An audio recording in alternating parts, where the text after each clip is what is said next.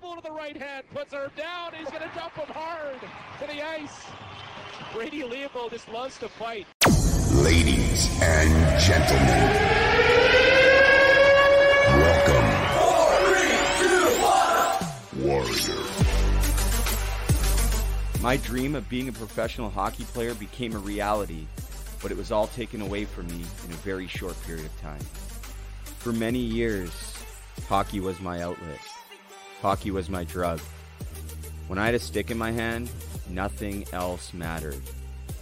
I was able to break into the Western Hockey League in 2004, and I even won the Swift Current Broncos Rookie of the Year. During the summer of my rookie year, I experimented with drugs for the first time. After just seven games in my sophomore season, I walked away from the Swift Current Broncos due to personal reasons. Nobody knew I'd been sexually abused at the age of five. I did everything to hide it from everybody, but I just couldn't take it. Drugs and alcohol now took over my life. I did return to the Swift Current Broncos as a 19 year old, but things were never the same. I was eventually traded to the Kelowna Rockets in my final year of junior, where I got to play on a line with the Dallas Stars captain, Jamie Benn, and one of my best friends, the extremely talented Colin Long. It was by far my best season ever, and I even signed with the Tampa Bay Lightning's organization. A dream come true, right? That's when everything went wrong. First, it was the cocaine, then came the Oxycontin, and that led me into a 12 year journey into the deepest pits of hell. Within two years, I had now made the switch to heroin, fentanyl, and everything in between, and I was now an intravenous drug user. Multiple suicide attempts and over five trips to the psych ward, I was a shadow of who I once was. By 2014, I was homeless on Hastings in Vancouver, the worst street in North America. By 2015, I was a wanted criminal, making the Crime Stopper headlines more than once. After spending three years in jail, I had completely given up. With nowhere to turn and nowhere to go, I finally started to get honest. I took a chance and made some major changes. This is my story. Temple 911, where's your emergency? Someone overdosed? What's the address? I overdosed over 10 times. I'm one of the lucky ones. And for that, I will always be grateful. This is for all the men and women we've lost. Matthew Lazinski, Mitch Fadden, this one's for you. My name's Brady Leibold, and I've been to hell and back. This is the road to recovery. I'm grateful, oh yeah, able, oh yeah, I'm stable, oh yeah, no label, oh yeah. All right, guys, what's going on? Welcome, Hockey to Hell and Back, episode number 54. I'm Brady Leibold coming at you guys live from Muskoka, Ontario. It's a beautiful day up here. I was out on the rollerblade today. It got 50K in today. If you guys don't know, I'm training for a cross Canada rollerblade. Very exciting news coming down the pipe. Already, we got True Hockey on board. They're pretty much powering everything that I'm doing. Shout out to everybody at True for their graciousness, kindness, and for believing me. You have to remember, not that long ago, my life was very, very, very dark. I hope that you guys can all just see that sometimes a little bit of hard work, some soul searching, nothing is impossible. I'm telling you guys this. I thought I was down and out. I thought my life was over. I had given up. I took a chance. Thank you to everybody who supported me. I say this all the time, but without your guys' support, I wouldn't be where I am today. Thank you so, so, so, so much. While we're on that topic, I want to give a special shout out to my friends at Sonic down there in California. They're supplying me with all the bearings and cleaning products and everything I need for my rollerblades. It's over 7,000 kilometers, and I'm not kidding. The only bearings that I trust come from Sonic. These guys are incredible. They have the best products. If you want to check them out, check them out at Sonic Sports LA, or if you're in Canada, reach out to my friends at B Sharp Ottawa. Those are my guys. Those are the guys I go through, uh, and I really couldn't do it without them. I had the hat on earlier, but we got the sticker here. Thank you to Joe and Colin at B Sharp Ottawa. You can see New puck support shirts are in. We got some new hats. Got the summer colors going. Thank you to everyone who's ordered. I got a lot of work ahead of me over the next couple of days trying to get all the orders out. So thank you guys. Remember, there's a sale going on. Use the promo code Never Forget. It's going to save you guys 15% off. I'll tell you guys more about that at the end of the show. As you guys can see behind me, and if you're a avid watcher or listener of this show, you guys know that on each episode I honor one of those that we've lost tragically in the hockey community. And tonight is one that's very, very, very close to my heart. Tonight we remember Quinton Van Horlick. And I want to jump right into the show, but I, I want to tell you guys a little story about Q. I first met Quinton when I first turned pro in the East Coast Hockey League with the Victoria Salmon Kings. We just lost out the Kelowna Rockets in game seven. I didn't go travel with the team. Me and my dad hopped in the car in Seattle. We went back to Vancouver, took the very, very first ferry over the next day. And when I walked into that dressing room as a barely 20 year old and, and nervous and had a lot of mental illness and stuff going on, he was the very first person that I saw when I got to Victoria. And he took me to my apartment and just an incredible, incredible guy. And he held my daughter uh, a couple days later when she came because I had a da- I had a daughter my last year junior and I just remember him saying "wakey wakey eggs and bakey" to Brooklyn, and I'll never forget that. And if you fast forward, I guess three years, the very, very, very first time I ever went to treatment. Okay, it's this is a true story. The very first time I went to treatment in Maple Ridge, I walked through the doors, and who was the first person I saw? It was Quinton Van Horlick. And he ran and he gave me a hug. We went to treatment together. He was my coach. And in 2015, he tragically took his own life. He was an absolute warrior on the ice. He was an unbelievable coach, an even better guy, and somebody that I think about a lot. So tonight we remember Quinton Van Horlick, thinking about his family. And uh, it was one of the ones that really shocked me because I I didn't know until a number of years after it happened. So rest in paradise, buddy. I love you. I miss you. We're gonna get to one sponsor, and we're gonna be right back with Ryan VandenBussche. Hi there, it's Regan Bartel, the play by play voice of the Kelowna Rockets, Brady Leibold's biggest fan. Team Issued is connecting all walks of life. Team Issued does this by recreating that special feeling of being a part of something bigger. A community for all striving towards the same goal. TeamIssued.ca. Promo code TOEDRAG15 for 15% off. Thank you to Regan Bartel, Jesse Paradise, everybody at Team Issued. Hello to Regan in Kelowna. Thank you, man. I appreciate all the support, uh, and I'm your biggest fan. You guys know how this goes. We'll see you here in a few minutes. Well, here we go. And this one I've been waiting for for over a year. Here we go. We're going to have another one. We have Ty Domi and we have Ryan VandenBussche. We've got a fight. Wade Belak, and I think it's Ryan VandenBussche. For about the past year, I've been going back and forth with former NHL enforcer Ryan VandenBussche. Bushy was always one of my favorite players because he's one of the very few NHL players that I actually got to meet and the only NHL player to ever give me a stick when I was a child. When I was about 12 years old, my dad came to the school and pulled me out early because he got a call from my old personal coach and friend, a guy by the name of Danny Cassidy, somebody that I looked up to immensely as a kid. He told my dad that he had a friend in town who played for the Chicago Blackhawks and was wondering if we'd like to attend the team practice. Well, it was a no brainer. It was myself, my dad, and Danny. We were the only ones in the stands in what is now recognized as Rogers Arena in Vancouver. It also happened to be the one time that I got to see Bob Probert live.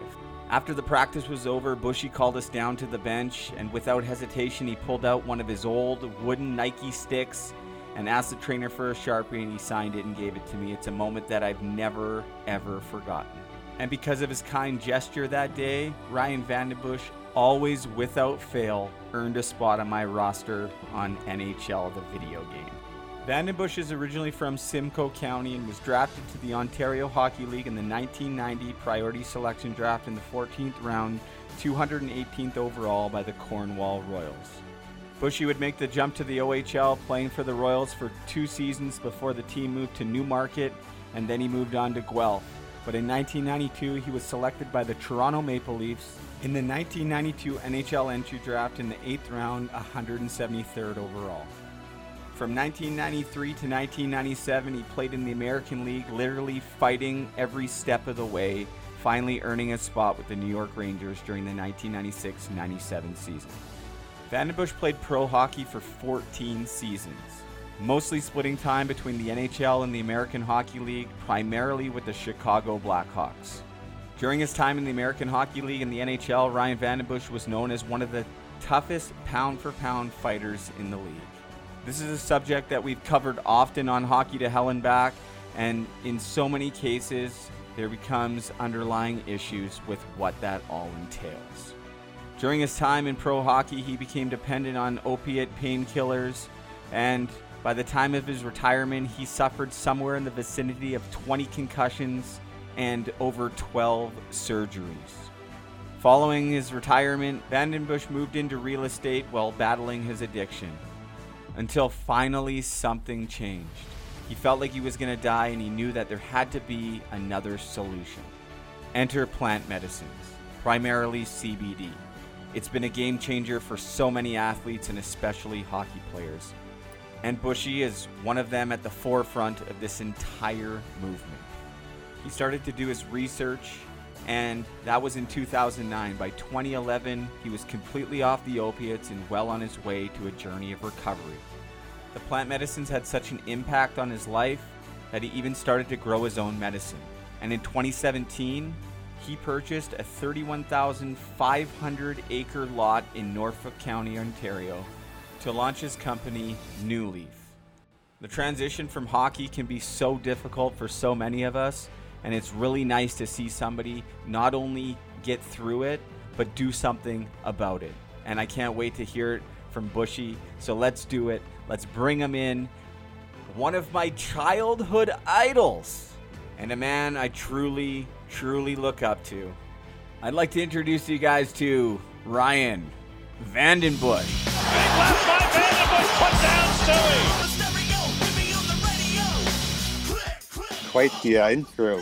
Holy cow! Thanks, Brady. That's uh, you got quite the story, huh? Yeah. Yeah. uh, it certainly is nice to see you again. It's been a while. I think I was what? I was like uh, 11 years old the last time I actually saw you. So yeah, I guess a bit, a bit has changed. You look the same though. I'll be honest. Oh, right on. That's very nice. Maybe a couple less black eyes, but uh, you, look- you look about the same. No marks on the face. I, I didn't go. I don't think I went a week without a mark on my face during the season.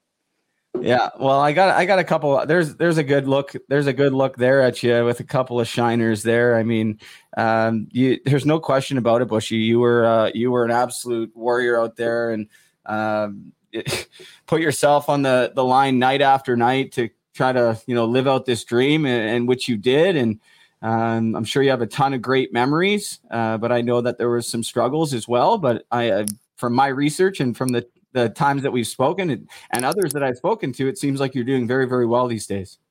Yeah, yeah. No, first thing I want to say is there is a bit of a pause, so sometimes I miss you, um, uh, and I, I it gets a little bit of pause. So I'll just let you know that. Can you hear me? Okay.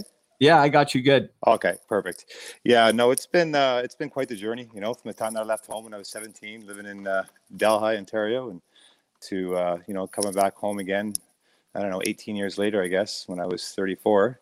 Um, and then, uh, yeah, the transition was a, a very, I wouldn't say it was an easy transition for me. It was a little unorthodox, but it worked. but uh, hey, you're doing some rollerblading across the country. When are you starting that? Uh, it's May 28th, 2022 is the start date. So next spring, I was, listen, I was off skates and not just skates, but I was literally sitting on my ass for the last 10 years doing nothing. And uh, I need at least a year to train. So May 28th, 2022, we start in Newfoundland with Terry Ryan's going to skate. Nice. Terry Ryan's going to skate Newfoundland with me, and uh, we'll carry on through, and, and hopefully some others will join along the way. I, I know that uh, there's quite a few people that want to get involved. So, So where are you coming through in Ontario? uh, I'm I'm actually going up through Ottawa, like the Ottawa area above the top. Which, uh, I mean, I, here's the thing though, is like we want to uh, obviously, if we can, get to the Probert ride uh, because Dani's uh, invited me uh, to go there, and and actually on when she was on my podcast, she told me that if I get my license for a year, I can actually ride Bob's Harley in the the Memorial Ride. So I'm, I'm working on on getting that, but I know that you have close ties to to the family as well and, and to the ride. So we're hoping that we can at least take a day possibly and, and come down and, and just hang out and, and see what it's all about and, and pay our respects. So, but yeah, we're going to be going up above uh, the Ottawa area through North Bay and, and up there. Oh, that's awesome. Good stuff. Hey, I don't know what's going on. Seems chewing up my back. Can you hear me okay? Yeah, chewing up your battery pretty good, eh? There, I gotta plug it in. So no more earphones. That's all right. All good. Lost you for a second, but you'll be back. There you are. Um, yeah, I mean, let's if you don't mind, like you know, I, I'm really curious uh, is to you know the the journey obviously through junior and then into pro and um, I know that you you struggled a little bit um, with painkillers, like so many of us have. And can you hear me? Oh, I can hear you, no problem. Okay, good. You struggle with painkillers, like so many of us have, and, and some unfortunately have lost their lives. But I'm just curious as to like you know when did you have any sign of you know addiction issues or drinking or anything like through junior into pro or or was it just primarily because you were in so much pain and trying to just get a hey take this get out there and play type deal? Yeah you know so i, I grew up uh, you know in the 90s with regards to hockey is concerned i played junior A in 1990 and so you know when you're 17 years old you you know you you're you're drinking already before you get there so alcohol was always a, a big part of um, my life back in the day, um, I guess you could say, and, and throughout my whole hockey career, to be honest with you. It's just, you know, you, you trained hard, you, you worked hard and you drank hard, you know, play hard, work hard.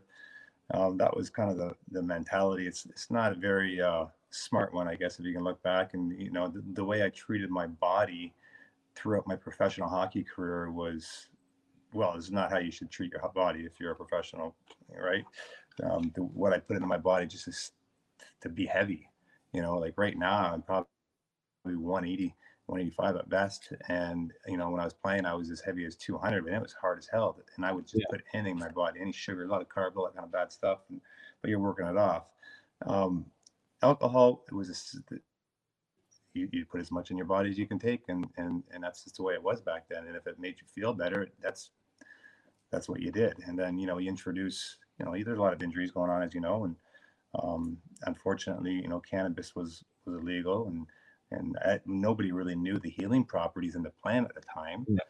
So you kind of get introduced to other alternatives, synthetic alternatives, and you know that's when you start taking the anti-inflammatories because of the inflammation. And the doctor says you make sure you know when you leave the arena, you make sure you get a bite to eat and take your anti-inflammatory. Well, you know we're young and dumb, and we go out and start drinking first, and and then remember to take the anti-inflammatory before you go to bed and wake up in the morning and wonder why you got a fucking sore stomach. You know, like it's just so. And then Percocets and all the painkillers and all that kind of stuff kind of, you know, get in there as well. So, uh, leaving the game, it was, um, you know, just you know, telling you my history of, you know, I don't care what you ask me. I'm not, I don't, I, I can talk about anything.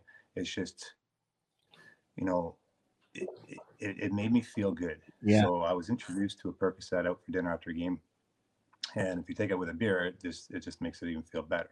So you feel indestructible. And you're already young and you don't have kids and you're playing in the NHL, you already feel indestructible. So now you're taking a synthetic drug and and alcohol and you're feeling indestructible still. And you live that lifestyle until they tell you you can't play anymore, basically. Because that's you play as long as you can. We're always told that, right? Yeah. Play as long as you can. And and I love the game and uh, that's what I did. And, and, unfortunately, it has those consequences. So it's people like you and and me and other advocates that need to speak the the truth. And, and, and you know, just hockey's a wonderful game. It's fucking gave me everything that I have right now. Like if it wasn't for hockey, I would probably, Jesus, I don't know if I'd be where where like you got quite the story, and and that doesn't. Um, me. Like there's just so many stories that are crazy. And now my phone's doing something different. I don't know what the hell's going on here. Keep trying Wi-Fi. Better. Okay. Um, so leaving the game, I, I was dependent on opioids. It was just help with the pain, and then uh, a friend introduced me to to medical marijuana a couple years after I retired. And um, I tell you one thing, I, I, until I started doing my own research on the plant, I, I just believe, you know, what this plant was all about and the history of it. And you go, you peel off the layers, you know, of onions off of it, and it's just like, whoa, there, there's a lot of history in that plant. And I just got obsessed with, you know, looking at documentaries. There's a good documentary by Adam Scorgie. I think he lives out west in your neck of the woods. Adam's, uh, I'm, I'm in Muskoka, but Adam's been on the show. I was actually, he's been on the podcast. He's a friend of mine. I was on the phone with him the other day. Um, How High? Is that the one you're talking about?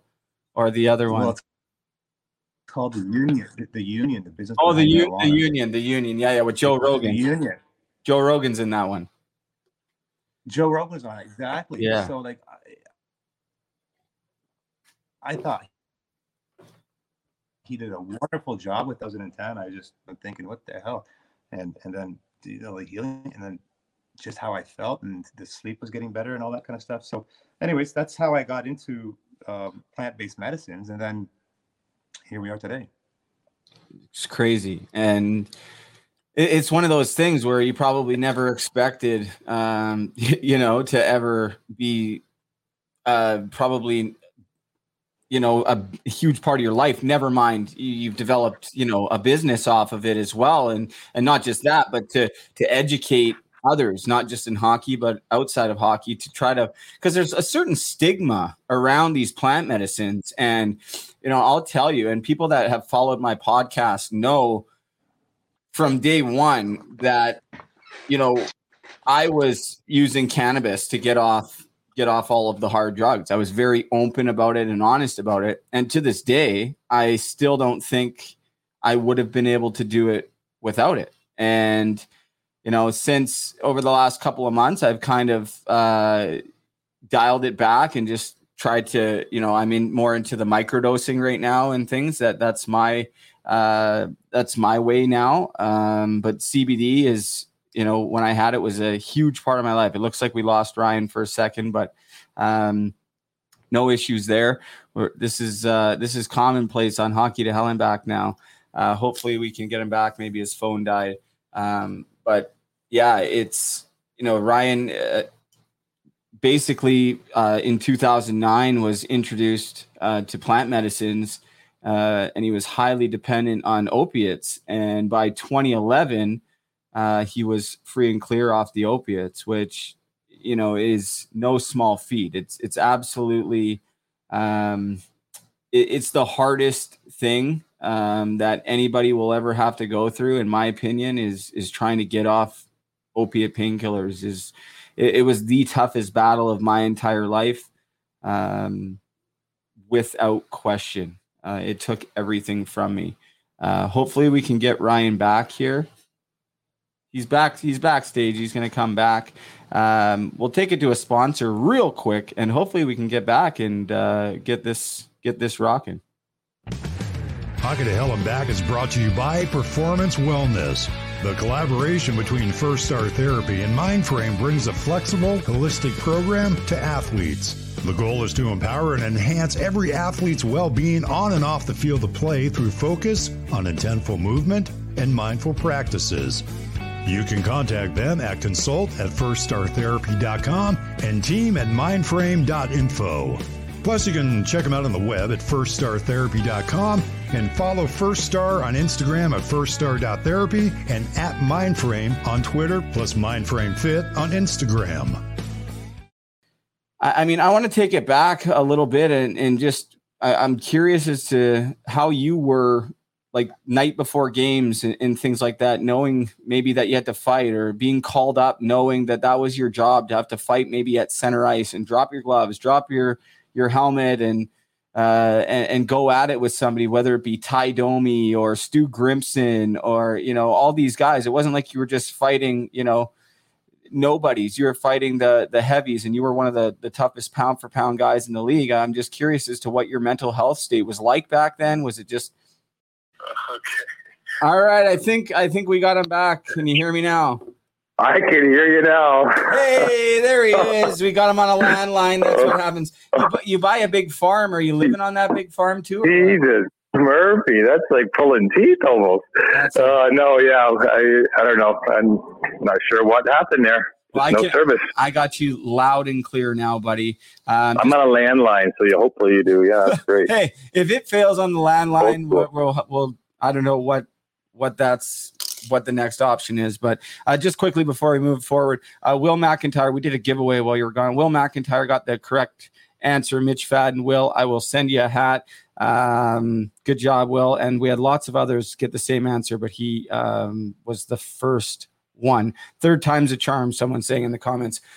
My question for you, Bushy, was you know you you I did hear your question. Okay. What was it like? What? And then I, when I spoke, I, I just there's nothing. So the question was, how did I feel the night before games fighting? Yeah. Basically, right? Yeah. So yeah. Um, well, some night, some afternoons or evenings the night before were some a little tougher than others. Uh, but for the most part, for the most part, I didn't put a whole lot of pressure on myself because of the fact, well, I learned not to do that by reading these mental toughness books when I was younger. Yeah. I had a roommate in junior, who's a goalie, Rob Dykeman, uh, former uh, president of Excalibur Crossbow, and he gave me a book, Mental Toughness uh, for Sports, uh, by James E. Loehr. And I, I treated that book like my Bible. So whenever I felt like I was losing confidence, I would go back to that book and I would read it and I would highlight areas of it. And it, I felt like it gave me a good foundation for for being mentally tough because I wasn't a big guy fighting a lot of these dudes, right? Yeah. And um, but it was, you know, I'm not gonna lie to you. Like in, in Edmonton, I, I remember like night before games, like I got to fight a guy like Georges Laraque, sit on the bench for the first period and a half, and then go out and possibly fight. That's not fun. So I'm not gonna say I wasn't scared. I mean, but I, I the way my my mentality was like, okay, well, most of the guys I'm fighting, I'm I'm smaller than anyway. So if I lose, well, I'm supposed to lose, and if I tie, well, then I I feel like I got the edge because I was smaller, and then if I won, well, then I just look like a hero. you know what I mean? So that was kind of my mentality, and it, it kind of helped me get through that part of the game because it, it was a mental fuck. Yeah. That's for sure.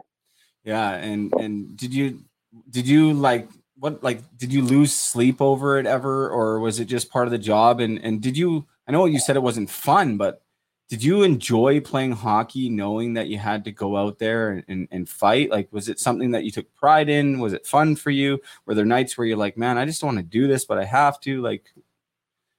Well, of course, I took pride in it because if you, if you don't take pride in anything, you're not going to be any good at it, right? so I, I took pride in it.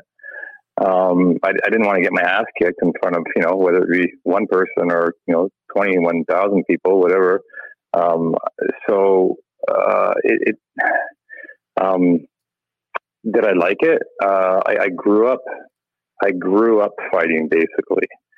See, I, I have an older brother that was 16 months older than me, and um, my parents were separated when I was like 10 years old.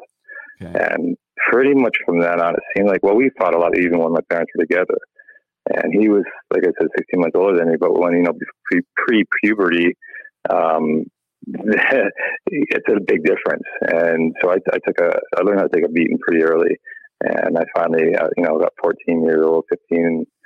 Um, got a little bit bigger than him and, and started turning around. So it, it, it was, uh, it was, it was, it was a fighting childhood basically. And then, you know, you work with, I worked in the tobacco field around Southern Ontario, where I'm from. And, and, you know, you work with a, a gang of people and you're out in the fields and after our, you know, working in the field all day, priming tobacco, what would we do? We play buckets and gloves, you know, like after all day working in the field, just, you know, crazy shit like that. So it was, it was, I felt like it was in my blood.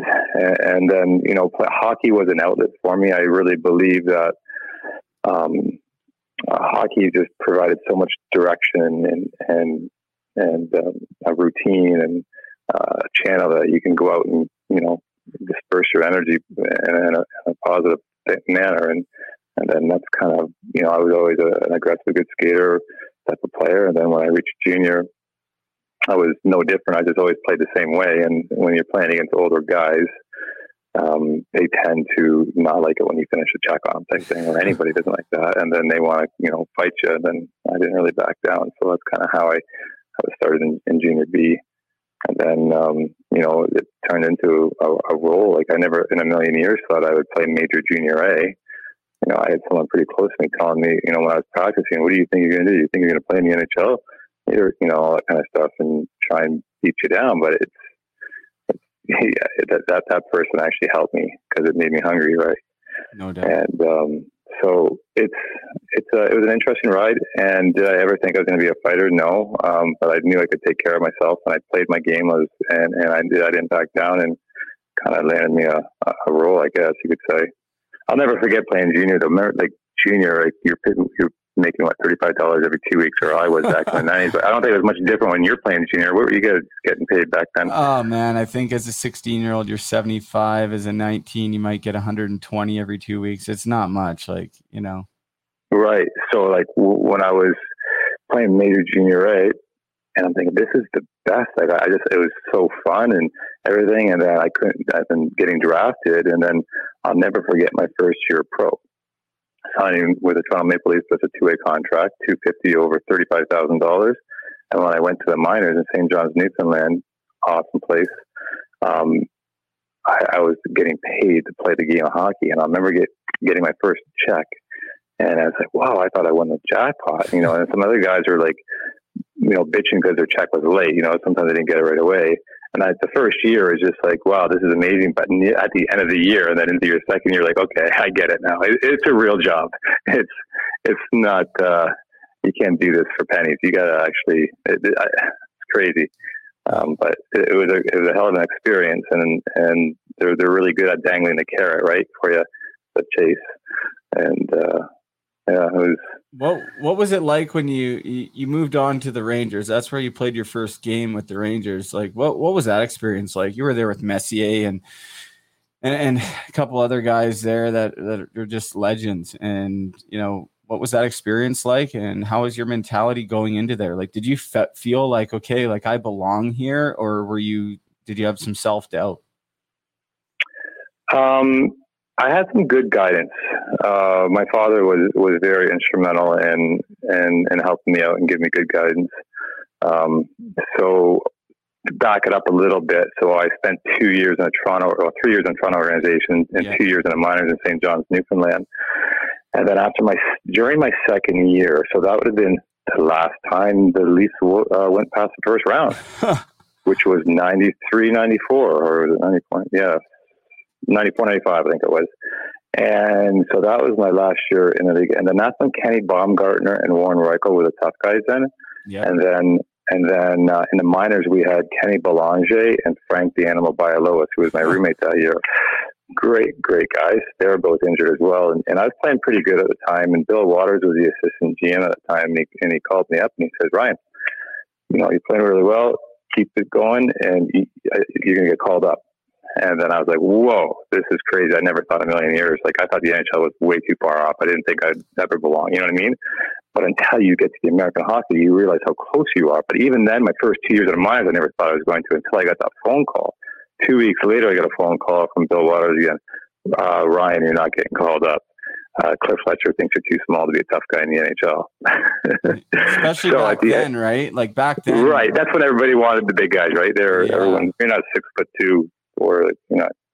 So so then um, uh, so I finished the season off, and then you know end of the year meetings, fly back into Toronto, and have uh, I had my end of the year meeting with Bill Watters, assistant GM, and um, my dad said to me before that I'll never I'll never forget his advice, and this is where I really love this advice. And anyone who's listening to this as a young kid should ask them. My dad said, just ask them what the plans are for you. I mean, obviously they had an opportunity to call you up, and they didn't. So, like, to see if you can get it out of them because they wanted to re-sign me. They uh, back then they only had to give me a ten percent increase, right? And then I had my rights. I was, I was a restricted free agent. So, anyways, I went there and and um, I, I, I asked them that, and they wanted to resign me ten percent. I said, "Well, how can I get my release?" I, I asked them what their plans were for me, and they told me they, no, you're you're, you're pegged for the minors. And I said, "Well, thank you, I, uh, but I would like to get my release." And then they they were nice enough to give me my release, and that's my I signed with the the, the Rangers. Okay. And then my third year in Binghamton, upstate New York, you remember a guy by the name of Eric Cairns? Of course, Bill big, huge guy. Bluen, and Cairns yeah. was huge. Yeah. Yeah, big man. So he, he there he was there with in the New York organization, and Darren Langdon was there, awesome guy. And so we were. I was then I wasn't expecting to make that team, so I went to training camp that year, and you know, going to training camp with you know a bunch of Hall of Famers, Wayne Gretzky and Yeah. Mark Messier and, and Brian Leetch and Adam Graves and Richter, and it was like, okay, this is pretty neat to get sent down to the minors. And then my third year, I was like, I'm seeing other guys get called up, and I'm like, why the fuck? Like, you know, I, I realized I think I could skate with these guys. I'm not sure why I'm not getting a chance. So I just bit the bullet, and I, I finally got an opportunity my fourth year in the minors. And when I got there, to answer your question, did I think I deserved it? I feel like I was friggin' doing everything in my power to get there. You know what I mean? Mm-hmm. Fighting everyone. So when I got there, I, I, I wanted to stay, but you know, I was a little nervous. Was I like I was more nervous in practice than I was in games. I only played about two minutes a game if I was lucky to even get that. In practice, you're on the ice all the time, right? it's like I was afraid to miss a pass. Yeah. Like, holy cow! I know the feeling. But oh, it was terrible. And uh, I'll never forget my first game. I remember being in Buffalo, and uh, well, I actually I was out east, and I flew into New York. We were playing against the Islanders, and they just got me into the rink in time. But I didn't play the game, but I got dressed for warm up. And the first person I saw when I walked into the, the Madison Square Gardens was uh, Wayne Gretzky Wow. and uh, and nobody knows where I'm from, my hometown, right? Yeah. And Wayne Gretzky's from Brantford, which my hometown is Delhi, which is like an hour, half hour south. And uh, he said, "Ryan Amish, nice to meet you. How's Delhi doing?" really? and I thought that was really, really cool of him to say that to bring up my hometown. So uh, that was kind of neat. And then, yeah, so that was my experience meeting uh, the great one. And then uh, the following day, we played in Buffalo, and that's when I got to play against the Buffalo Sabres. And Wow. I walked down. I walked down into the, uh, the breakfast area for for breakfast, and then Wayne Gretzky was sitting there, and he called me over for for breakfast. And I was like, "What?" and I was so nervous again, and had breakfast with him, and then went out to pregame skate, and then I'll never forget that afternoon nap talking about, you know, um, anxiousness and uh, there was a bit of excitedness too. Of course, there was excitement, but you know, I'm going to play my first game in the NHL with these Hall of Famers, and I got Rob Ray on the other Yeah. on the other team, and um, and then Matthew Barnaby was out there, and I had experiences with Matthew Barnaby in the, in the minors, and um, I knew he wouldn't drop the gloves, so I knew I, who I had to go after, and and then yeah, I played a couple shifts, and Rob and I almost went at it, but we never did go at it, and uh, I was too afraid to drop my gloves first, and then have him skate away. Uh, like like Barnaby did uh, in the minors, so we were both dangling our gloves, and then the rest of us came in and just pushed us away. so, but uh, yeah, it was quite the road, and um, there's a there's a lot of stories to be told and a lot of lessons to be learned. You know, throughout you know the, the minors to from junior minor hockey to to the juniors to, to, to minor to minor pro to the NHL. Like there's a there's a lot of lessons learned along the way, and they they got to be shared. So I love what you're doing. I think it's amazing that you you can share your experience and get other people to talk as well. So Well, kudos to you. I, I appreciate those stories, and you know, I, I love to hear. Um, you know, I'm sure people always ask you about about Gretz uh, all the time, but you know, for I know there's a couple young kids listening, like younger teenagers that are listening right now because they're commenting and stuff. Uh, shout out to Case and Bites um, if he's still watching. But I mean, these are these are the things, right? Like here, you have the best player, arguably ever, and especially at that time. Um, and you know, he he comes up to you and he's he's done his you know his research or whatever. He knows where you're from, and he has breakfast with you. And like that is what a great leader does. And it doesn't just have to happen in the NHL. Like you could start to be that way, you know, uh, in you know midget or bantam or whatever like you know make you know if you're the best player on the team or one of the best like don't make those guys that are you know on the lower end don't make them feel any worse than they already are like making like like i did like you did make you try to make not screw up passes and stuff like try to make them Yeah. feel part of right and not only is Yeah. it good for that individual but it's great for the team right and i think that's why Totally. that's why i think gretzky had so much success pretty much everywhere he went is because he made everybody else better not necessarily on the ice but just you know in in their own minds and, and making them feel like part of and i had jim thomson on the show and he said you know he played with him in los angeles and same thing he treated everybody the same didn't matter if you were the best player in the team or the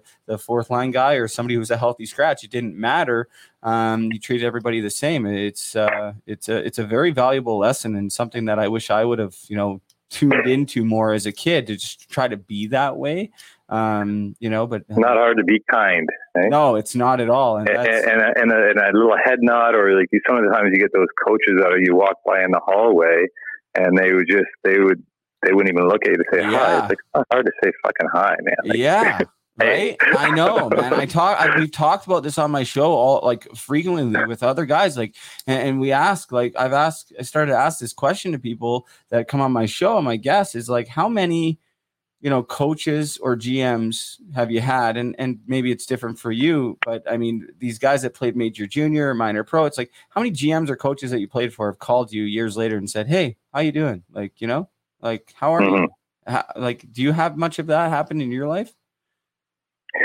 Yeah, no, absolutely not. right? And think about all the blood sweat and tears that you poured out uh, literally for for these organizations. And that's a thing like it- you know they weren't even saying hi to us in the dressing room. It was like this coaching by fear mentality. And you get nowhere do- like i really don't think you get anywhere near the results you do if you start to actually be cohesive with your team. And i mean there's a fine line i think between being a friend and a coach but you could certainly be both in in different capacities right?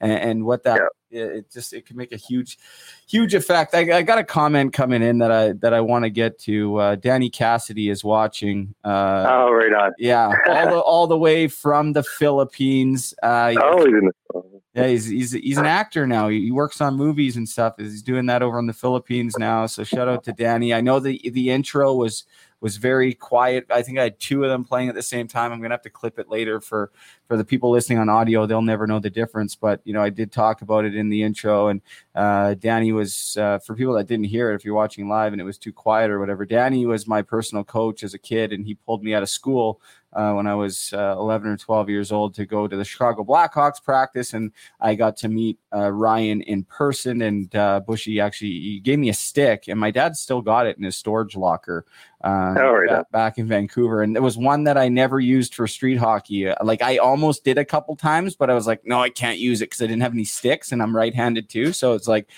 but I never did. But I really, I just want to let you know that like you were the only NHL player that ever gave me a stick as a kid. And that's something that, you know, I would never, ever, ever forget. Those are the moments as a kid that you never forget. And I don't know if you heard in the intro, but because of that, you I instantly became a huge fan. Obviously, you know I'm a young boy, and and and the, oh. the NHL video games. You were always on my team. I always traded for you, or or made sure you're on my team, and I always put you like try to get you on the first line with all the good players. Put you go. I'm like, yeah, you know, you know, like honestly, that's like Oh, that's, that's what I did, man. That's what I did, and Oh, that's so, so That's awesome. things like that, you know, I'll never I'll never forget. Um, You know what? You know what? I, I do remember that actually. I do remember Danny uh, being at the, the practice in Vancouver, and I remember handing a stick over.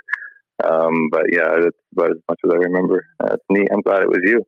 yeah, it's uh, it's crazy, right? And and here we are all these years later. It's like twenty, probably twenty two years ago or, or something. And uh, I know I think uh, Doug Gilmour was on the team then. Uh, Tony Amonte was definitely on the team. Pro, Yeah. Proby, Oh, yeah. Proby was there. That was the only time. Proby, I, yeah. That was the only time I ever got to see uh, Probert live too. And um, were you guys? You guys were fairly close, eh? We were roommates for four of the seven years that we played together. Yeah, yeah. So we got to, to know each other pretty good. And um, yeah, no, I was watching uh, see firsthand, you know, what what alcohol and and you know painkillers does to someone. And, and Proby was an amazing person, and he's a positive guy, and he was a very easy roommate, and and uh, he was an awesome father. Even more importantly, he was he was a he was a great great daddy. Yeah. He's missed. Absolutely, absolutely is. I know he just uh, celebrated his heavenly birthday, and I I, sh- I texted Dani and and Tierney uh, the other day, and uh, I know they were eating all his favorite foods and stuff. So uh, Yeah. you know that that's a relationship with that family, with Jack, with Declan, with all of them that I've you know that I really cherish. Like I'm grateful for their their support with what I'm doing um, and and being able to you know kind of lean on lean on Dani for different things because she obviously knows a lot um, about the hockey community and and different things. And so when she sees something I'm doing, or if I'm talking to somebody, or I've said something, she's like, "Hey," she'll like message me like, "Hey, you know, I don't want to tell you what to do, but be careful with this guy or this guy," you know, and, and actually share some information because otherwise I, I don't know, right? And and I'm just appreciative of that. And yeah, just such a such a tragic loss and um there's i don't know if you saw it but there's a picture of him behind me in sharpie that somebody drew for me and that's a copy and i was able to send uh, the original to the family and and uh, Oh, nice. yeah i'd hopefully get down to the to the probert memorial ride is that something you go to all i know that It, it is.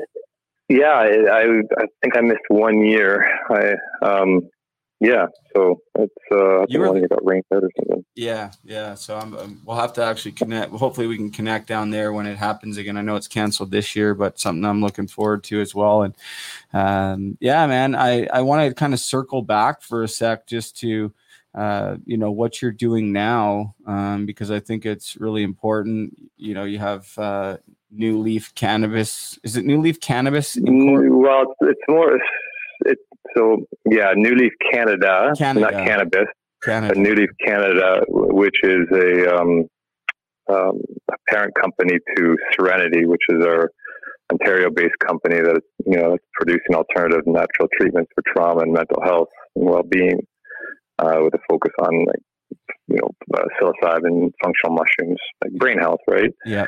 I think it's so important that you know as we all age and we've all had our trauma and share of traumatic experiences throughout our lives and the time that we were brought into this world that we need other options. It's a bit of a shit show um, going on, and I, I'm sure that you know the pandemic is not helping matters, but um, it's something that I'm very passionate about. You know, I don't I don't want my brain to go before my body is how I kind of feel, and I think there's a lot of people that feel the same way, and I think that I'm so happy that people, can talk about mental health, and um, it's something that can be trained. I think you know, like to, just to talk about it, and it's not it's not a, destigmatize it type of thing, right? So yeah, so Serenity is a, is a is a wholly owned subsidiary of New Leaf Canada, and that and that's the company that I founded.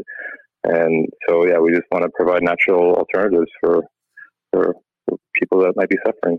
It's uh, it's pretty awesome because you know I was like I said pretty uh, I relied on cannabis early in my recovery to kind of get me through because I mean you have to remember I was severely addicted for over a decade you know um, very bad and it's it was I tried to stop so many times rehabs detoxes you name it I tried everything um, and it was always whenever I went into these places, they're like, "Oh, you can't do this, you can't do that. If you if you use cannabis, you're you know you're not clean." Then, and so I was trying to conform to somebody else's form of recovery all the time. And and what I realized is that you know without the the plant medicines, there's no way I'm sitting here today. So I've now um, I'm not currently using cannabis, but psilocybin is like a five five days on, two days off regiment strictly in my life for the last six months and for me it's it's honestly it's been a game changer. Like i've tried antidepressants like pharmaceutical antidepressants and i don't want to i don't want to deter anybody um, from them if they're working for them by any means by saying this and I, I always just have to say that to be careful but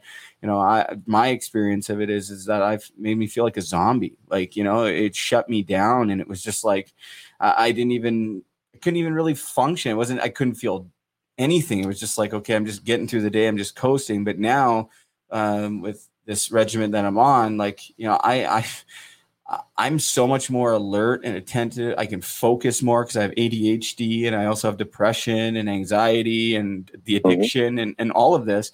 And it's just crazy because you, you know, even a few years ago, I at least would have never would have believed that things like psilocybin um, would have such a profound effect and it's not like people are just doing it. Like there's guys like you and Riley Cote who are really like doing a lot of research. I know. Are you still involved with the Athletes for Care? Yeah, yeah, yeah. still still part of them. Yeah. Yeah, I'm a I'm an ambassador for them as well. Um, yeah. Riley's a friend of the show. I meant to tell you Matthew Barnaby's a friend of the show. He's been on too, so quite the quite quite the character. But uh, oh yeah, um, yeah, like I just think it's important. I my question for you, Bushy, is like, how has it been? Like, how's it been? Like, what's the response been uh, in the hockey community? Um, and have you kind of gone forward to any major without naming them or whatever like what's what's the response been from players or management or whoever you've spoken with with regards to well with the psilocybin with the with the cannabis i know cannabis is is legalized now. And and last summer actually you must be aware that canada passed the first uh the law for for palliative care patients to use psilocybin. Psilocybin uh, yes. yeah. yeah I think it was August 5th of last year, which is the first step. If we look look at history, I mean that's what happened with with cannabis all those years ago. So we're trending in that direction, uh, and I sure hope so. But what's what's the response been like, even from your your friends and family and and people that typically would be like, "Whoa, what you're talking about? What this is what?" Like, because a lot of people have that that reaction. They just like, "What the hell?" You know, because it's so mis. it's been mis you been stigmatized for yeah, years, right? Like, like, since the 40s and well, when did Nixon come in government uh, before Reagan? So like he came in there and, and, and, they had a bunch of white papers on on, on psilocybin back then and uh, the benefits and all the health benefits, and somehow it just kind of got squashed. But um, that was power and politics. Maybe it's a whole other story. Yeah. And then um, I'm just glad now that you know there's talk, there's there's research coming back out, and it's matching what was done way back then. Can you imagine, you know, where we would be today as a society if if that plant and psilocybin and, and other natural plant-based medicines were never, you know, criminalized and put on Schedule One, where we would be today? Uh, who knows? It doesn't matter. We are here today, right? So let's move forward, learn from the past, and keep moving. And and that's kind of you know, the mindset of I, am just thankful that the Canadian government, uh, uh, you know, legalized cannabis, which opened up the doors to talk about psilocybin. You know, cannabis took a, a big hit there, and and it was funny. I, I remember sparking up my first joint in front of my dad, and then my mom, and then you know my my my in-laws, and you know all all my brother-in-laws and sister-in-law like they're they're all they they smoke too, but to do it in front of them, they're like, "Whoa!" You, you I'm like, "Well, he's smoking cigarettes." And gonna ask him if I can, and and I did, and it, it was easy to destigmatize it because I I just it made me feel better. It was a better alternative than what I was doing. Yeah. And uh, I just I, I felt like the way we destigmatize things is just don't make a big deal of it. It's yeah. yeah, it's psychoactive. You have to do it with intention. And, you know, if you're going to be lazy, you're going to be lazy whether you smoke weed or you drink too much milk, is what I believe. You know what I mean? Yeah. So just have a purpose and and uh, keep moving forward.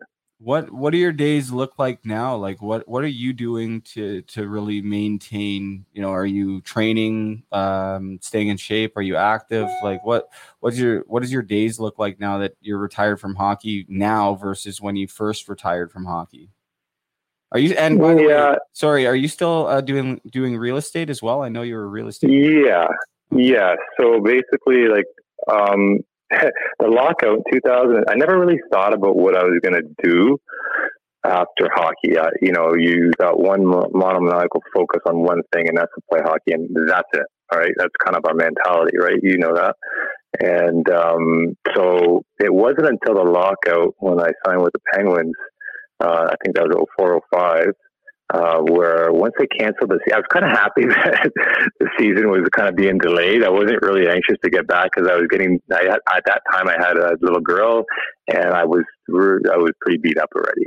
I, I was just kind of riding that I wasn't playing as long as I can, and then they canceled the season in like January. And I'm like, oh mother, no, that's uh, okay. That hurts. I just lost, you know, uh, thinking to myself because at that point in time, honestly, Brady, I was just playing for the money.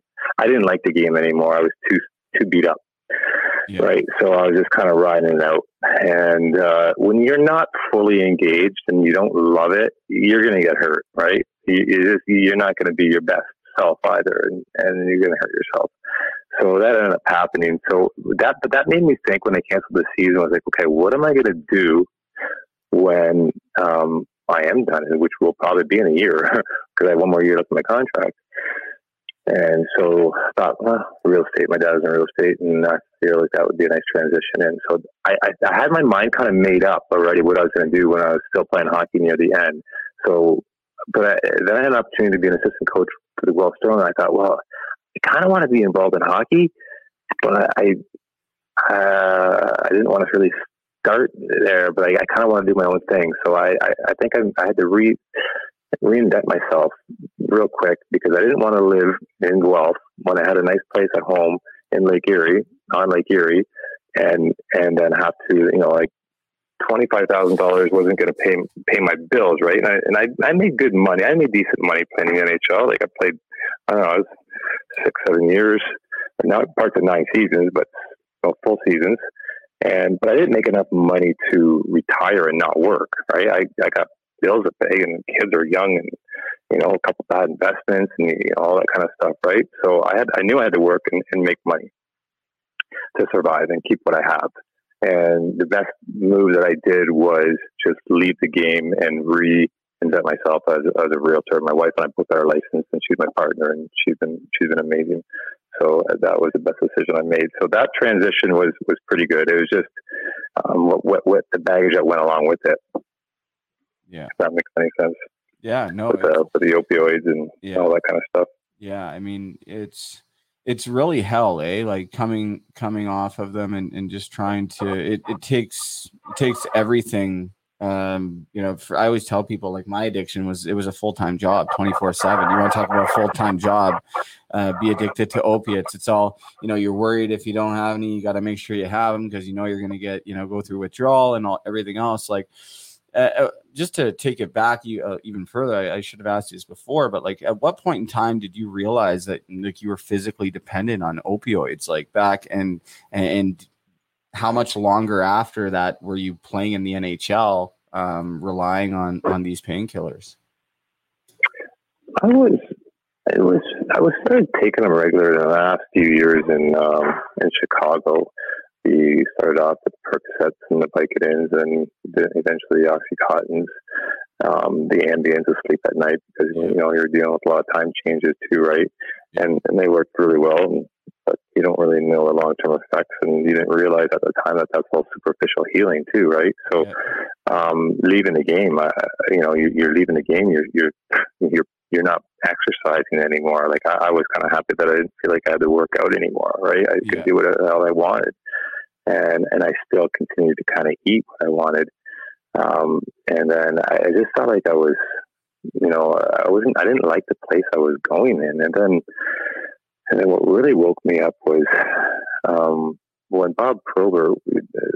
He was he was doing a battle of the Blades, Blades in 2010, and I, I had him over at my place for, for supper, for a home cooked meal, and I wanted to show him the growth, my grow up that I was doing in 2010.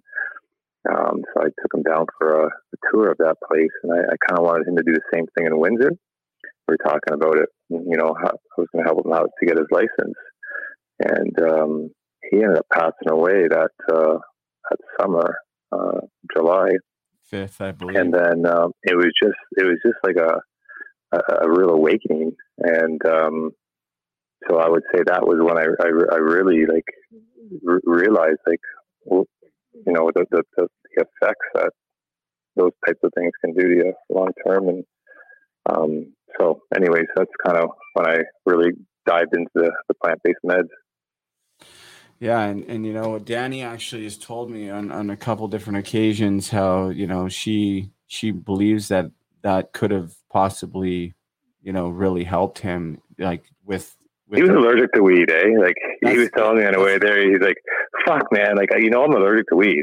I'm like, "No, I don't know you're allergic to weed, but you know, try it anyways." and uh, so we get there, and I give him a tour, and he grabs a bud, and he's looking at it and smelling it, and starts sneezing, and his eyes start watering. He he throws the fucking butt away, and yeah. So that was the end of that.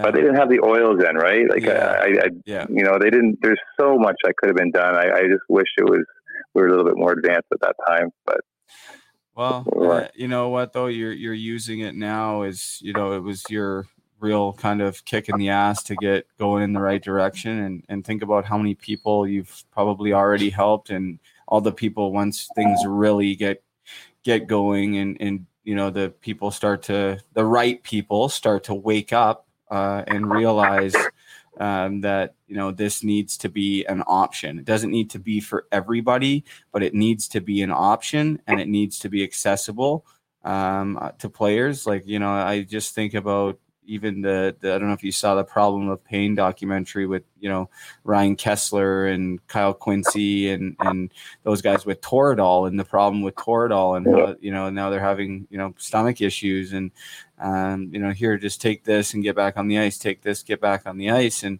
you know Oxy's obviously Boogaard and and, and Proby too and and and so many others that you know struggled over the years. And it's like you know there's other healthier alternatives out there. And if we really care about the well-being of the players um, especially at the professional level it's like why wouldn't we look to alternative options that are safer and, and potentially more beneficial um, to actually help deal with whatever it is they may be going through whether it be mental illness or or some pain or or both or you know just having that that other option available like um, exactly. when when you were when you were playing and and we can wrap it up soon. I know you probably uh, got to get going but uh, when you were playing though like was it ever a thought to be like you know maybe i'll get a second opinion on this or was it just the team we trust the team doctors at least we did um, and there was no i never ever had an in anywhere whether it be in junior or minor pro like i never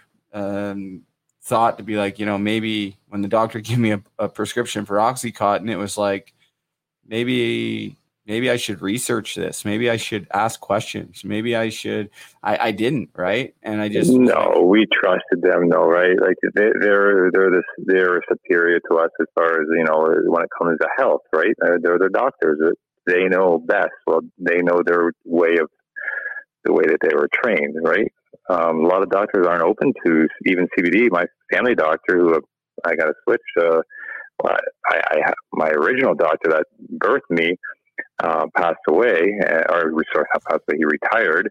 Uh, then I have a new doctor that doesn't believe in plant based medicines. And I'm like, how could you not believe in plant based medicine or even look at it? You know what I mean? She wants to prescribe me everything that's not plant based, all synthetic things. I really do believe microdosing treatments have the potential to help so many people dealing with any trauma and anxiety, depression, headaches, and any ongoing general pain. I, I it's it's just another option. That's all all we're asking, right? So it's slowly happening, um, and people like you and and other advocates and athletes for care and around um, are just got to keep on keeping on. Yeah, and D, my I've become very close with DMAC over the past year. Um, calls me his little brother. Uh, he's doing. He's been on the show like three or four times, and I've been on his a couple times, and he's doing some some good work down there across the border as well. Um, you know, so there's you know I feel like the hockey community is kind of waking up, and I know there's there's others. Um, some guys that people don't really want to hear from. Some that you know kind of almost been blackballed because of it, without saying any names and, and giving a bad name. And um, I, I, just you know it's blackballed for what? Well, I, I just feel like you know Dan Carcillo has kind of been blackballed for for for some of the stuff that he's done. Um, you know, at least through people that I've talked to, just with them, their their attitude towards him, they think he's crazy because he spoke out and um, just about this and, and, going to look for alternative healings, whether it be on you know an ayahuasca journey or whatever, yeah. um, plant based medicines. And and when he first came out with it, I just and I've talked to people and I've had I actually had people when I first started my podcast, like some people close to me that really know nothing um to be honest they were like make sure you never have daniel carcillo on your podcast because he's dangerous i'm like what do you mean like you know and i was like and i haven't had him on but not because of that but i would love to have him on but it, it's just it, that's the that is the mentality of some people is they're so regimented yeah. in these old ways of thinking that anything outside of the norm is not okay but here let's take you know morphine or oxys or Vicodin, whatever, or all these antidepressants. That's okay. And it's, Yeah, right. and it's just it's crazy to me that people are still not willing to at least just have a conversation and be open about it. Like you know. That's right. Yeah. Well, it's happening. So. Well, I, I hope it happens. I hope But, it happens. and, and we keep more. on talking about it, and we're not going to stop talking about it until it's an option, right? So Yeah. that's just what we got to do. Absolutely, man. So so what else what else you got coming down the pipe? What what can we expect from from Ryan VandenBussche? You got yeah, you got, I know you have some things kind of working on maybe you don't want to talk about, but you're not going nowhere with this stuff, are you? You can talk about. You can ask anything you want, buddy. I it's all Well, good. Well, I, I actually met one of your business partners. I, am not allowed to name him because uh, he asked me not to, but he actually unbelievably, um, as you know, I believe, paid for my teeth or part of him and another guy. Um, you know, so that was that was what an amazing guy he is. If you talk to him, please send him my best um, and just let him know because I, don't even have his number. I know I could think I could get a hold of him through somebody else, but um, that was Oh, he's a, such a good man, Johnny Morgan, captain of the fire department. He is a keeper and just a dear-hearted guy. unbelievable, man. Like I couldn't even believe He's it. the director of, of, of business development, and uh, talk about a giver.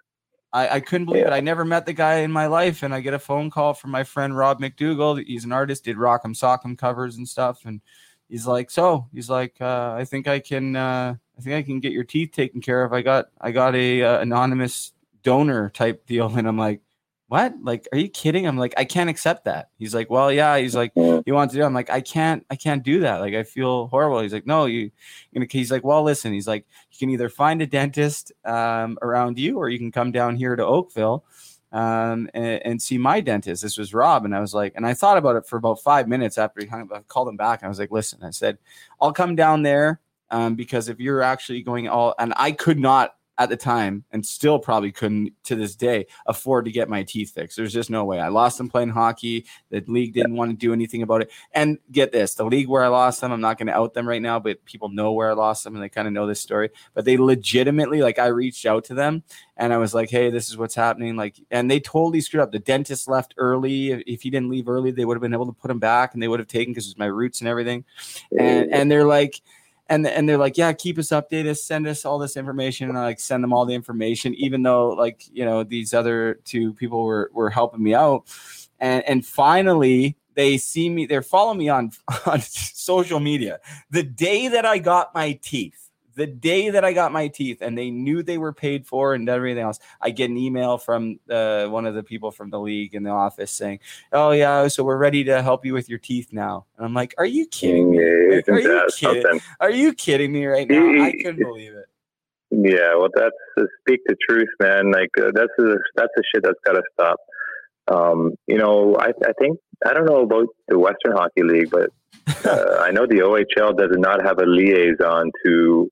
Oh, maybe they do now. They didn't when I was playing, so I'm kind of out of the hockey loop now. But um, maybe they do have a liaison for players. There's no union there, right? So who do they go to if they have any mental health issues? Is there some contact that's not attached to the um, owners type thing? You know what I mean? Because nobody's gonna nobody's gonna do it if there's a contact to the owners. So like um, in the NHL or the American Hockey League or the CHL when I was playing out, I don't recall any information package saying that if you're going through any mental health issues, this is the person you can talk to. But that should come from the Players Association. Yeah. So they're not tied to the team, right? Yeah. Um, so I don't know if that's happening, but I, I think that's one of the things that I that, that I think could be worked on within the within the league, starting from the top, right? And I'm sure there is already, um, but people just have to be more aware of it, I think, and not be afraid to reach out and make a call. And talk. like one thing I did like about Chicago Blackhawks, actually, we did have a guy that would come and talk to us once in a while, and if you wanted to talk to him, um, you just had to ask. And I remember asking him, I would go out for breakfast with him once in a while, or or, or lunch after pregame skate, or just any practice, and and he was just a great guy to talk to. And one of the one piece of advice that he gave me was, Brian, you know, sometimes you just gotta, you know, just slow it down and just keep focused and know where you're going. And don't be that guy that's constantly trying to pass the car on the road, you know, and in and out of the traffic, and then all of a sudden you get to the stop sign and it turns red, and you got to stop. You slam your brakes. Be the guy that just kind of sees what's going on from way back and just know where you're going and just keep that path and just keep moving forward. Doesn't matter how fast you go, right? Just, just you'll know you're going to get there because you see, you know where you're going, right? So I thought that was good advice. But I- a lot of other little love things, it. right? I love I love it. That's that's that's unbelievable advice. And because I I identify with that. I'm like a ping pong ball trying to just bounce everywhere, get wherever I got to go as quick as I can. Here, there, there, boom, boom, Yeah. boom, boom, boom. I'm the same way. So I sometimes I got to say that again to remind myself. yeah, no kidding, eh?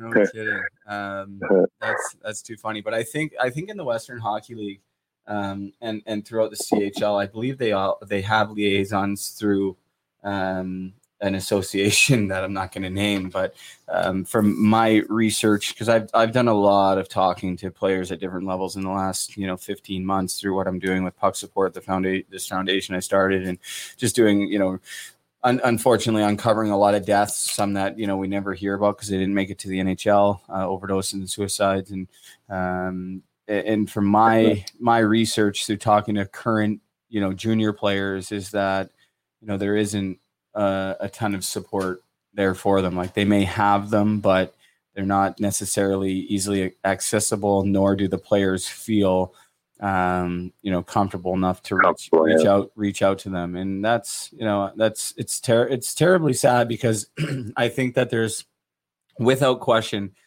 numerous guys playing major junior right now that you know probably need that support whether it be for being homesickness or whatever. I know i was one of them uh, dealing with terrible mental health issues while i was playing in the western league. And um, yeah just uh, just tough and uh, just trying to somehow empower these individuals to actually you know get the courage to come forward and, and say if they want to if they need help. It's it's just one of these things i say you know when you have a broken hand you have a cast it's it's easy to show people say hey i'm hurt but you go in there and you're you know your head's you know, messed up or your heart hurts or whatever it is however you want to describe it it's it's a little bit different. You can't physically see it um, you know i got labeled when i when i try to tell people i was going through stuff the team was like started bullying me and and you know hazing me What do you mean? There, there's, t- there's, you had teammates that would bully you because oh my god buddy i got i you had you went take- home for personal reasons. Yep, I came back. My nickname was Baby, and they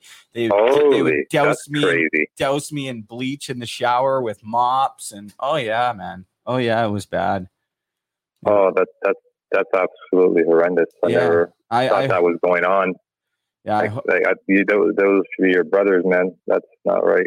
That's right, and that's that's a big reason why I'm trying to just try. And I know there's other a lot of great organizations trying to do the same thing, but you know, sharing these stories and, and trying to teach these these kids whether they're coming into junior or they're in junior to like we talked about, be more like Gretzky. You know what I mean? Like be that be that regardless. Just be there for your teammates because you never know what's going on with with teammates. We've had you know junior players um, take their own life. Another one recently that I can't officially name, but he did that it's been released that he passed away, but the details haven't been released. But I've been uh, I've been contacted and, and made aware of it. But um, just the uh, on Sunday, uh, another 18 year old uh, OHL prospect. So it's uh, yeah, it's tough, man. There's these, Ah. yeah, these things are happening uh, in the last Bushy in the last five months. There's about I think six or seven uh, guys that either you know are, are currently at the junior age or guys that had played junior in their 20s or 30s now that have either died from suicide or overdose like six or seven just in the last four or five months that i've uncovered um, never mind yeah it's uh, it's How come we're not hearing about this? That's- That's terrible. that's that's right man and uh, I, that's what we do here Or maybe I'm living under a rock, but I, I don't. No there's not there's hear it. not a whole lot about it and that's that's a big part of my mission is making sure that they're all remembered um all of our Mhm. all of our merchandise here like at puck support like um in my hat you're not on video anymore but like in the inside of the hat it says my, this one says like steve montador 1979 to 2015 i have my red one says bob probert 1965 to 2010 in the shirts like on the inside of the shirt we'll put a name whether it be an nhl guy or or a guy that there's like 30 or 35 people in our database now two females and like Rypien and Boogaard, but Terry Trafford, all these uh, guys, John Cordick, um, and, and that's how we honor them Um, and you know, it's uh, uh, the families have been so supportive, and I just my heart goes out to a lot of them. Listen to the show um, now, and you know, my heart goes out to all of them. It's uh, these issues. Something needs to be done, and there, there's things that we can continue to do, like having these conversations about alternative medicines and and ending the stigma and and empowering people to get the support that they need, man. So, um, uh, you know, I'll, I think we can wrap wrap it up, but maybe uh, down the road we'll, we'll try again, get you back on video uh, in a few months or, or whatever. If you ever have anything going on, uh, let me know. But I'll, I'll keep you up to date with with the rollerblade and uh, yeah and everything, and and hopefully we can cross paths one of these days, maybe at the the Bob Probert ride or wherever it may be, because uh, it's been a long time. And I just before I let you go, I want to say thank you again um, for that for you know treating me like that as a as a young boy because it's it's still one of those things that I I've just never forgotten and you know I instantly became one of your biggest fans and uh, still am so thanks man Well, I'm a big fan of yours, Brady, and thanks for having me on. I really appreciate it. And good luck. May 28th, 2022 says when you're starting your rollerblade across. that's Canada? right that's right with with Terry Ryan out in Newfoundland Okay, I love TR. I, I, I hung out with him in Newfoundland uh, one night, and it was, he's a good guy. So that's awesome. You're good hands. And then once you get closer to Ontario, let me know. I will for sure we'll be man. talking way before then. Awesome buddy thank you so much Okay. Keep up the good work Yeah, you too, buddy. Okay. Thanks. ciao Bye bye. All right, guys, that's Ryan VandenBussche. If you're watching live, thanks for sticking with us through some of the glitches. I truly appreciate it. Congratulations to Will McIntyre. We'll get that hat out. You're cleaning up here on Hockey to Hell and Back. Um, thank you to everybody watching. Sorry I didn't get to all the comments. Um, some of them I don't think are coming through. I looked at YouTube and um, this program that I'm using is acting up. It may be time to switch to a new one. Thank you again to Ryan VandenBussche. We'll make sure we clean up the audio uh, for the the people who download it. If you do download it, listen to it on audio, please take the time if you can rate and review. If you're watching on Facebook, if you don't mind heading over to YouTube and subscribing to the Hockey to Hell and Back YouTube channel, eventually we would like to just be on YouTube, but yours truly has no idea how to grow a YouTube channel. And we get a lot more views when we do it on Facebook. So for now, we will be on Facebook. But if you don't mind heading over to the Hockey to Hell and Back Facebook YouTube page, let's try that again, uh, and hitting that sc- subscribe button, that like button. If you enjoyed the podcast, share it with your friends. Tell your friends about it. Tell them what we're doing about here with Puck Support, and and just thank you to everybody for your support. Shout out to everybody that's ordered from Puck Support in this past week. It's been crazy, uh, but that's what we want. We we want to get the message out there. It's extremely important to for me to make sure that we're honoring these individuals. For me, that's the biggest part about all of this is honoring those that we've lost. I'm going to continue to train my butt off. Hopefully, get up to 100K a day here soon. If you want to come out and rollerblade with me or hit the sports court, please do. Hit me up on Facebook or Instagram. On Instagram, it's at Mental Health Hockey is my personal account. Make sure you follow us too at Puck Support everywhere Instagram, Facebook, even Twitter. I am known to throw out a tweet now and then. Still don't really know how to grow a social media page either. But things are looking up. We have a company, a group that is taking that over. Uh, let there be light. We had a great meeting yesterday with True Hockey again. Incredible people. Thank you to everybody at True. Without naming names, you guys know who you are. I truly, truly appreciate it. Thanks again to the guys at Sonic. Check them out, sonicsports.com, at Sp- Sonic Sports LA on Instagram. If you live in Canada, you need some new bearings or things to clean your bearings, hit up my boys at B Sharp Ottawa, at B Sharp Ottawa on Instagram, or you can Google their website.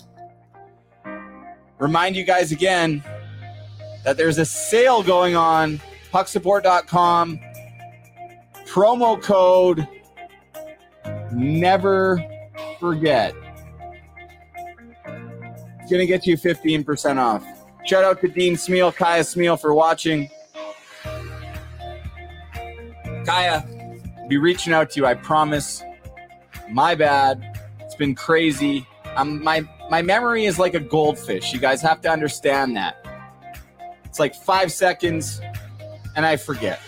Trying to get better, writing stuff down. I guess that's it, guys. It's time to wrap it up. I think I have the guests narrowed down for Sunday, but I don't want to announce it yet. But I do have next Wednesday's guest lined up. Sean Venedam, former pro hockey player who suffered a terrible leg break and had to have his leg amputated. He's the one of the owners of 400 Source for Sports. He's a friend with my friend Sean Horswell. Shout out to Sean Horswell if you're listening. Well, I'm here. Shout out to Bob Ness, my guy up there near Ottawa. Hey, Bob. Probably listening to it after the fact in the morning. Thank you for all your support. But Sean Venedam, Gonna join the show one week from today. Same bat time, same bat channel. That was my favorite show, the 60s Batman. Also lined up, Ryan Johansen from the Nashville Predators will be joining the show in the very near future. And get this Ryan Johansen is also a true guy. So, my friends at True Hockey are going to supply Ryan with a couple of sticks to sign so we can give away some true hockey sticks right here on Hockey to Hell and Back. Stay tuned for that. That's not one you're going to want to miss. Give away a couple of true sticks signed by Ryan Johansen. Thank you to Ryan for for agreeing to come on the show months ago once the season was over. And when we when True found out that he was coming on the show, they're like, "Whoa, whoa, hold up, let's let's do something here. Let's let's blow this up a little bit." So I'm really looking forward to that. Ryan and I are from the same area. He's from Port Moody. I'm from Port Coquitlam, part of the Tri Cities. Port Coquitlam, Coquitlam, Port Moody makes up the Tri Cities, all within five minutes of each other star in the National Hockey League. Got him coming on the show to give away a couple of signed true hockey sticks. We're going to promote it, make sure that you guys know about it. We'll keep you up to date. Anyways, guys, that's enough talking for me. If I don't shut up, I'll never stop. Hello to my family back there in BC. Dad, love you. Mom, love you. Brooklyn and Brody, I love you to pieces so much. I'll never, ever, ever give up. I know things are difficult right now, just with certain things. Obviously, with what I've done in my past, has played a huge impact on your life, but I'll never give up trying. I'll never give up trying. Reach out anytime. Anyways, guys, that's it. Time to wrap it up. Thank you all for watching. Thank you all for listening. Please share it with your friends if you liked it. If you didn't, don't bother. You heard it from Ryan VandenBussche. It does not cost anything to be kind. So be kind, be grateful, and remember have a great day if you so choose. Hockey to Hell and Back is brought to you by Pride Tape. Pride Tape is a badge of support from teammates, coaches, parents, and pros to young LGBTQ players. It shows every player that they belong playing the sport they love and that we're all on the same team. Show your support for teammates, coaches, and fans in the LGBTQ community by wrapping your stick with Pride Tape. Every roll of tape will make an impact in sports and beyond. Inclusion starts with leadership. Check out some of the ideas of how you can get involved at youcanplayproject.org. Check out Pride Tape at pridetape.com. For more information, you can send an email to Aubree at pridetape.com. That's A U B R E E, Aubree at pridetape.com. You can find Pride Tape on Facebook.com slash Pride Tape, on Twitter at Pride Tape, and at Pride Tape on Instagram. Pride Tape thanks all of you for being champions for change. I'm grateful, oh yeah, able, oh yeah, I'm stable, oh yeah, no label, oh yeah, you know me, I have only the best, I'm lonely,